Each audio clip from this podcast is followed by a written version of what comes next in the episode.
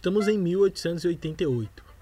As elites do país ainda experimentam uma forte ressaca provocada por décadas de cabo de guerra político a respeito da questão: o que vamos fazer com esse monte de negros no país? A luta travada no campo ideológico finalmente parecia tomar um rumo para o caminho do fim. A abolição da escravidão, que dividia opiniões e tirava o sono de muita gente, estava posta e aparentemente o Brasil encontraria a paz. Mas, como vimos no episódio anterior, essa questão não se encerraria tão facilmente assim. Mas estamos em 1888 e não temos como saber o quanto de merda ainda vai dar pela frente. Apesar da ressaca, ainda é uma sexta-feira normal na cidade de São Paulo. Tempo nublado, clima ameno, dia perfeito para se estender um pouco mais na leitura do jornal.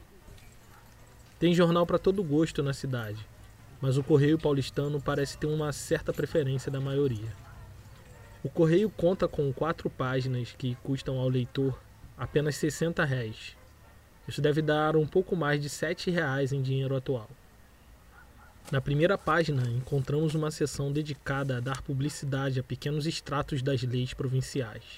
Chato. Abrindo o periódico, a coisa fica um pouco mais interessante.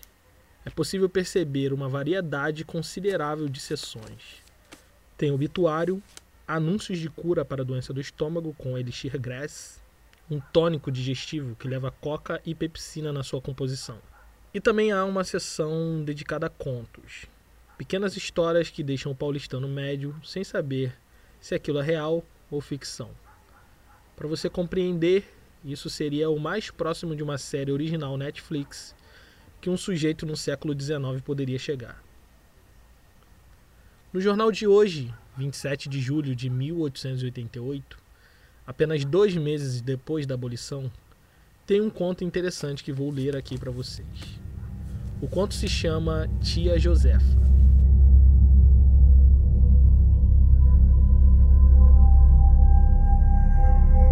Uma preta cozinheira, a tia Josefa dos pastéis, sabia vender a arte.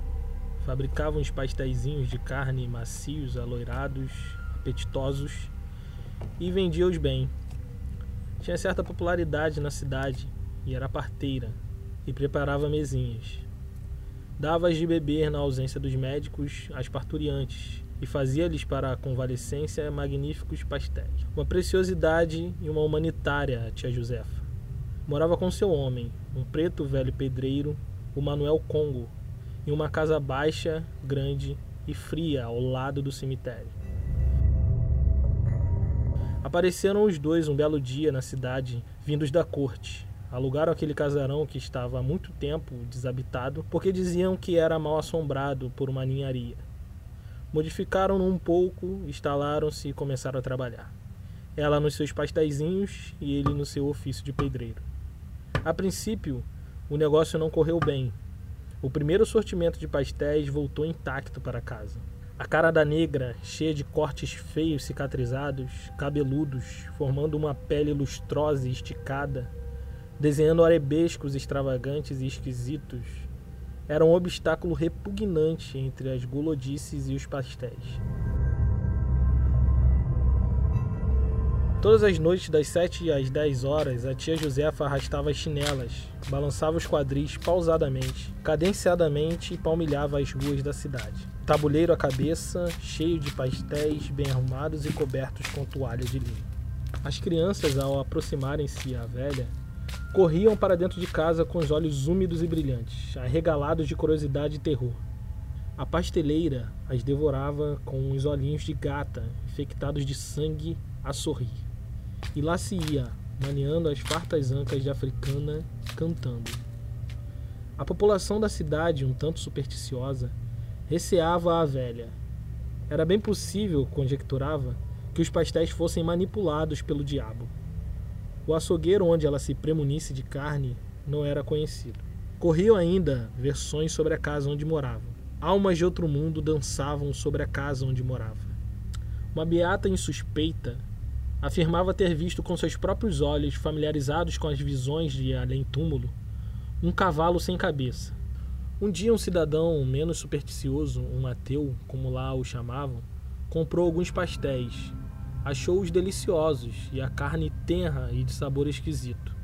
Começaram a ter extração os pastéis da tia Josefa. Um fato concorreu para a população desfeitiçar a velha. Livrou a Marocas, mulher de Juca Sapateiro, de uma febre maligna, consequência de um mau parto, transformando em milagre e daquele dia em diante fez concorrência aos químicos da terra. Era convidada para assistir os partos, entrava antes dos médicos, daí a sua popularidade.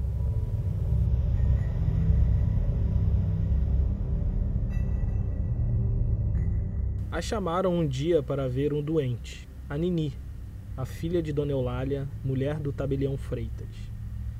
A filha tinha uma constipação e febre, a moléstia marchava rápido e assustadoramente.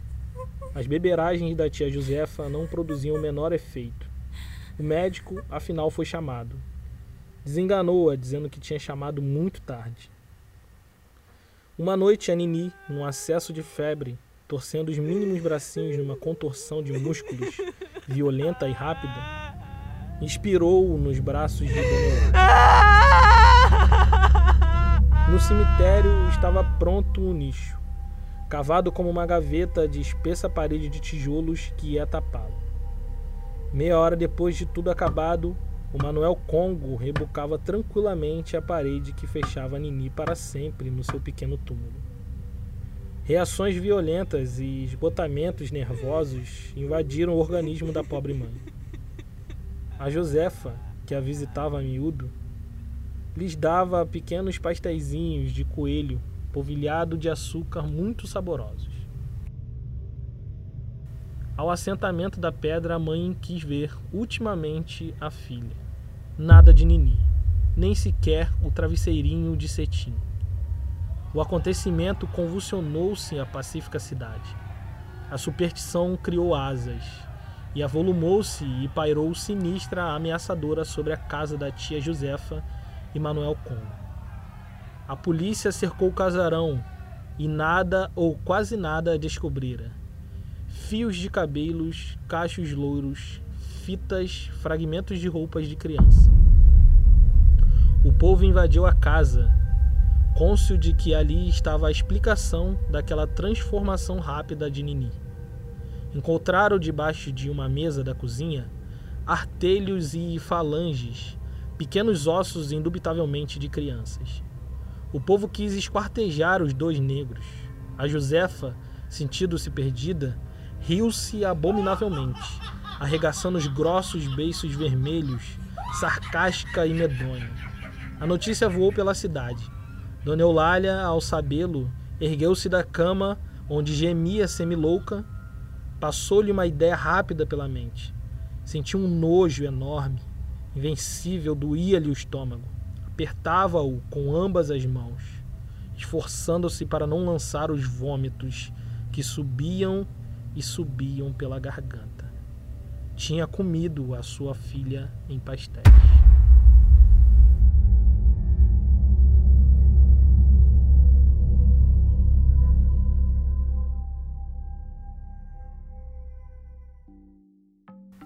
Essa história estranha, macabra e que causa uma montanha russa de sensações em quem lê, apareceu assim, como quem não quer nada, no jornal mais popular da capital paulista, apenas dois meses após a assinatura da Lei Áurea. Ele é revelador em muitos aspectos e nos ajuda a mapear o imaginário coletivo daquela sociedade profundamente desigual. O conto se divide em dois grandes atos no primeiro grande ato, o autor nos leva pelos preconceitos mais antigos gestados durante anos no ventre do Brasil. Um casal de negros aparecem, compram uma casa e geram uma enorme desconfiança em quem lê. Mas o autor nos mostra sujeitos humanos e bem intencionados, e deixa o leitor um pouco envergonhado de ter suspeitado de tão boas pessoas apenas por serem negras. Esse ato reflete o clima geral da maioria das publicações periódicas daquele período que acreditava que apesar dos negros serem sujeitos selvagens, com o tempo iriam ser assimilados pelos valores desse novo Brasil. No segundo grande ato, ele revela que sua desconfiança não era à toa e que por trás da boa vontade desses negros estão as suas reais intenções macabras. Ao abrir o Correio Paulistano nessa página, o leitor não tem clareza de que o que se está lendo é uma ficção ou um relato jornalístico. A coisa aparece de repente entre um anúncio e outro para confundir o leitor e trabalhar as emoções ainda à flor da pele dessa elite paulistana amedrontada. Em um só conto, o autor reforça diversos estereótipos relacionados aos negros. Mas não a qualquer negro, ao negro recém-liberto e que agora tem os mesmos direitos civis que qualquer branco. São feiticeiros, feios, debochados, imorais, assassinos, degenerados, inconfiáveis e incapazes de viver em sociedade. E isso é apenas um dos muitos exemplos que encontramos nos jornais e periódicos da virada do século XIX para o XX. São valores como esses que vão balizar as diretrizes da República que está prestes a nascer. Mas isso você já ouviu no último episódio sobre branqueamento racial. Se não ouviu, recomendo que ouça. Esse episódio, de certa forma, é um experimento. Minha ideia é publicar coisas relacionadas ao episódio imediatamente anterior que talvez não tenha entrado no roteiro e publicá-los aqui num formato mais curto.